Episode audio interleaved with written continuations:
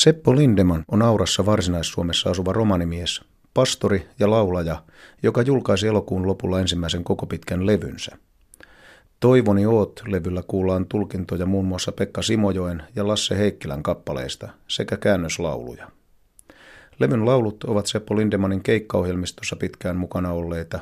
Niistä hän on ammentanut ajatuksia elämäänsä ja ne ovat tulleet tärkeiksi ja läheisiksi. Olen Jaakko Laakso. Tämä ohjelma on Romano Mirits. Tervetuloa mukaan. Tämä oli aika pitkä, pitkä prosessi, että noin kymmenen vuotta sitten mä aloitin ensimmäisen kerran niin tekemään tätä levyä ja sitten mä huomasin, että taivaisa ei oikein mukana tässä ja pistin sitten niin pöydän alle koko projektin ja siellä se oli kymmenen vuotta. Ja viime syksynä sitten Jumala alkoi puhua tästä äänitteet, että nyt olisi aika tehdä ja, ja siitä mä lähdin sitten liikkeelle. Ja kyllä se aikamoinen projekti on ollut, että tuossa tammikuusta lähtien sitä alettiin tekemään ja, ja tota, elokuussa julkaistiin, niin kyllä siinä aika monta rupeamaa oli välissä. Korosen Seppo tuolta Lahdesta, joka on ollut sovittajana tässä, niin hän teki musiikit sitten studiolla ja käytti sitten näitä eri soittajia sitten, mitä tässä on mukana. Ja sitten maaliskuussa mä olin vissiin ensimmäisen kerran vähän tutustumassa näihin pohjiin, mitä hän oli tehnyt. Ja, ja sitten huhti-toukokuun aikana laulettiin sitten sisälle niitä.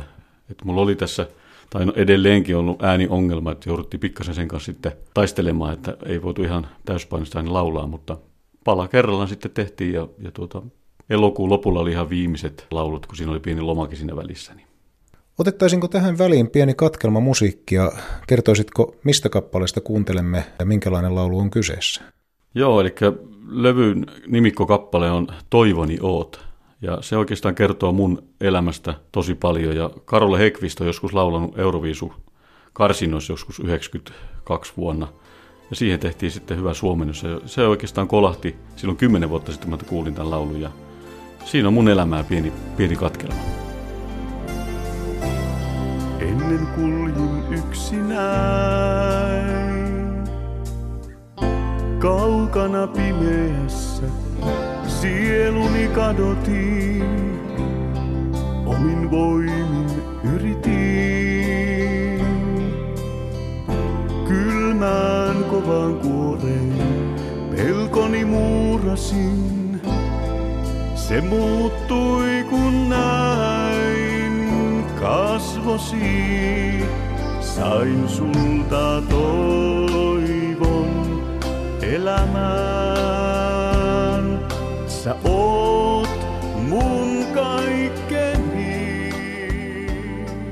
Kerrotkin, että levyn musiikin johtajana oli lahtilainen Seppo Korhonen. Hän on ollut Lahdessa musiikkiluokkien opettajana, aivan tekijämies ja hänellä oli hyvät suhteet sitten myöskin ilmeisesti tuonne studioille ja moniin muusikoihin, kuten Harri Rantanen ja Anssi Nykänen, jotka tietysti tunnetaan Suomen ehkä tunnetuimpana komppiakselina. Ja myöskin muita nimekkäitä kavereita, kuten kitaristi Vesa Anttila ja saksofonisti Heikki Pohto. Minkälaista oli tehdä yhteistyötä näin nimekkäiden soittajien kanssa? Hienoa ensinnäkin, että Seppo lähti tekemään mulle tämmöistä projektia ja, ja tota, se oli oikeastaan mulle rukousvastauskin ja Enkä mä oikeastaan silloin vielä tiennytkään, että minkälainen eh, soittoporukka sinne koostuu. Kyllä hän mainitsi näitä muutamia nimiä ja, ja nyt kun jälkeenpäin on katsonut tätä listaa, niin kyllä siinä ihan Suomen ykkösrivimiehiä on, että tosi hyviä muusikkoja saatiin mukaan. Olitko itse paikalla siinä, kun näitä taustoja tehtiin? Ei, kyllä mä olin ihan kotona ja Seppo kun asuu Lahdessa ja Luxemburgissa puolet elämää, niin hän siellä teki sovituksia ja sitten hän tuli aina Suomeen välillä äänittämään ja, ja mä sain sitten sähköpostin kautta aina väliä demoja sitten kuulla vähän, että missä mennään. Ja, ja oikeastaan puolet laulusta vasta sitten kuulin, kuulin, kun sitten sain häneltä ne kaikki loppuversiot, että oli koneella tehty osa, mutta sitten tuli aidot soittimet, niin kyllä sitten oli aivan eri, eri maailma sitten jo.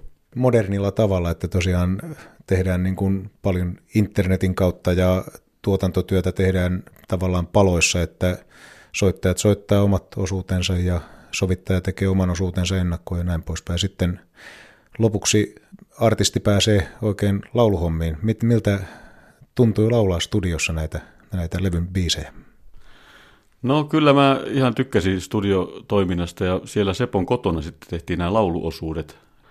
Toisessa huoneessa oli mikrofoni ja Seppo oli toisessa huoneessa ja sieltä se sitten antoi käskyjä ja nauha pyöri ja kyllä se oli ihan mielenkiintoinen projekti ja kyllä siellä niin lauleja aina sitten oppii huomaamaan, että onko lauleja vai ei. Että studio on vähän semmoinen arvoton paikka, että, mutta kyllä se ihan kiva kokemus oli. Kuunnellaan taas katkelmaa yhdestä kappaleesta ja haluaisin kuulla, että mikä sinulle on tämän levyn tärkein laulu ja miksi? No joo, tietenkin se on toi Toivoni Ootkin, mutta on siellä monta muutakin. Esimerkiksi toi Tunnen suurta Jumalaa vain vähän. Se on semmoinen laulu, joka Anne-Mari Kaskin on tehnyt sanat ja sävellys Pekka Simojoki, niin siinä niin kuin itsekin tuli ihan pystymettästä näihin hengellisiin asioihin ja, ja siinä puhutaan just nimenomaan siitä, että, että tuntee Jumalaa vain vähän ja nyt kun on 24 vuotta siitä ratkaisusta, niin oppinut vähän enemmän tuntemaan häntä. Että se on ehkä semmoinen sanomaltaan ja semmoinen sovitukseltaankin sellainen kappale, että mä tykkään. Tunnen suurta Jumalaa vain vähän. Hän on juuri minut löytänyt. Hän hiljaa astui elämääni tähän. Kaiken uusin silmin näen nyt. Sydän kun auki on, sinne Jeesus tekee asunnon. Tänään hänen uskon näin aamuruskon. Milloin sinä aloitit tämän soittamisen ja laulamisen? Kyllä se tuli oikeastaan siinä 90-luvun alkupuolella, silloin kun tämä hengellinen herääminenkin tuli oma elämään ja elämään tarkoitus, niin musiikki oli jo tietenkin nuoresta pojasta aina tykännyt musiikkia kuunnella, mutta sitten soittaminen ja laulaminen, niin se on ollut sitten ihan sen jälkeen, kun tuli uskoa ja, ja tuli kipinä niin soittaa kitaraa ja säästää itseä ja kertoa niin laulamalla tätä sanomaa. Ja sitten se alku vaan piti soit, ostaa kitara ja, ja piti mennä musiikkikurssille, että pääsi vähän niin alkeisiin kiinni ja, ja tota, siitä se oikeastaan on sitten vaan lähtenyt. Sitten on tullut syntikkaa ja pienoa ja eri soittimia, että et siitä vaan kauhean into ollut, ollut niin oppia soittamaan. Tästä jo luenkin, että musiikki oli oman soitto- ja lauluharrastuksesi alusta asti tätä hengellistä musiikkia. Joo, kyllä se oli, oli että tota, en, ole, en ole paljon humppaa enkä tangoa koskaan oikeastaan soittanut, että hengellistä musiikkia. Oliko omassa lapsuuden kodissasi musiikki läsnä?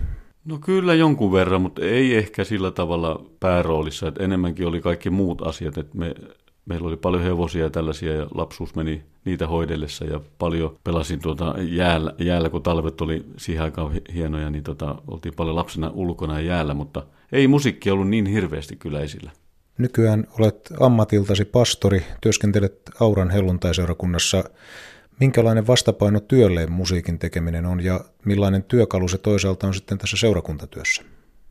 Kyllä se on tosi tärkeää, että musiikki on niin Jumalan palveluksissa tosi iso rooli, ainakin meidän Jumalan palveluksissa, ja uskon, että aika monissa muissakin kirkoissa ja seurakunnissa musiikki on, on isossa roolissa, ja, ja kyllä se avaa ihmisten sydämiä, ja, ja se vie meidän sielun maailmaamme moneen eri suuntaan.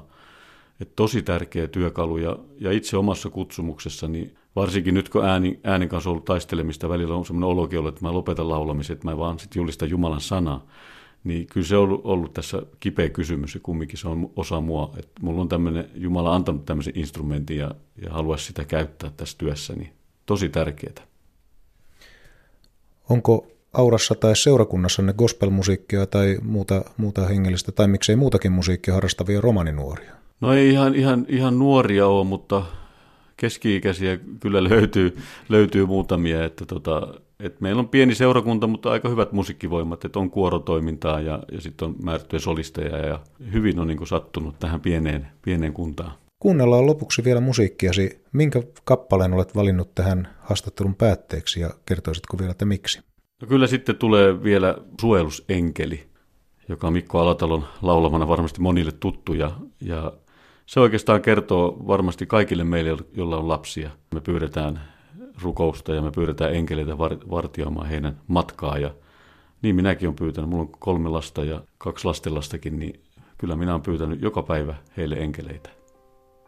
Kiitos haastattelusta ja kaikkea hyvää sinulle ja perheellesi. Kiitos.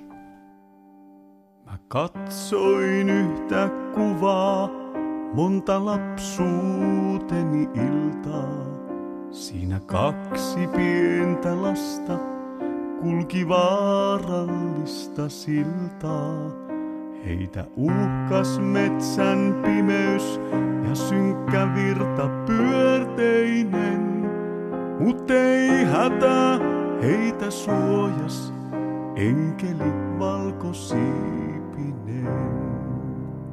Kun tänään katson sinuun ja sua uneen tuuditan, mä muistan päivän leikit, kuinka suora... Tässä soi siis Seppo Lindemanin syksyn kynnyksellä julkaistu levy.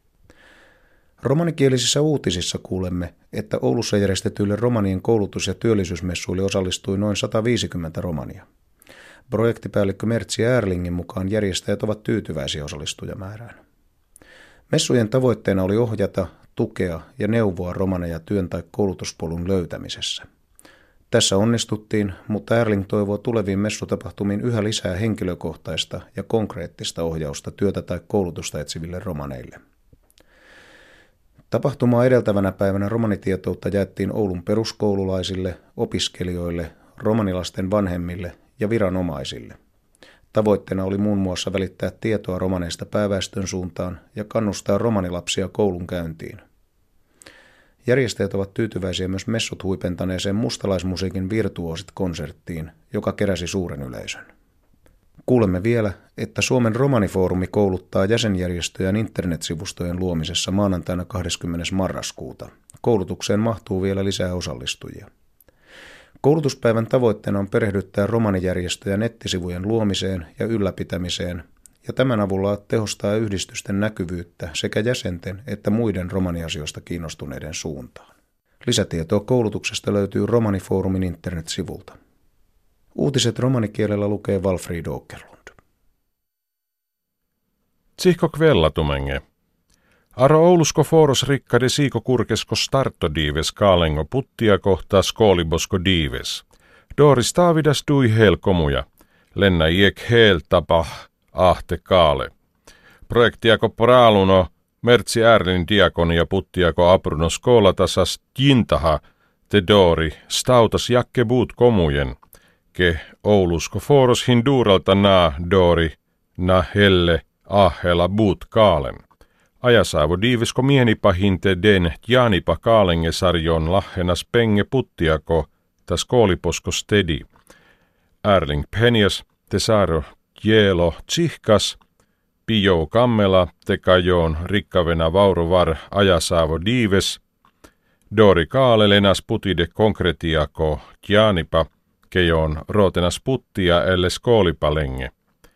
Dal divisihin sikide Rikka de Aro Baroforos tai Jyväskyläskö Foros. Iek dives sikide sar dova fanupasas, diine romanot jaanipas kolakuunenge, kaalengo purnidenge ta houkaajenge. Lengo mienipasas teden kaajenget jaanipa kaalenna, taat joraven kaalengo kentengo skoolako staaviva. Dola rikkiposkiiren sas jintaha niina dotta kvellako tiia virtuosiengo konserttiatta – Kadori aulo buut komujen.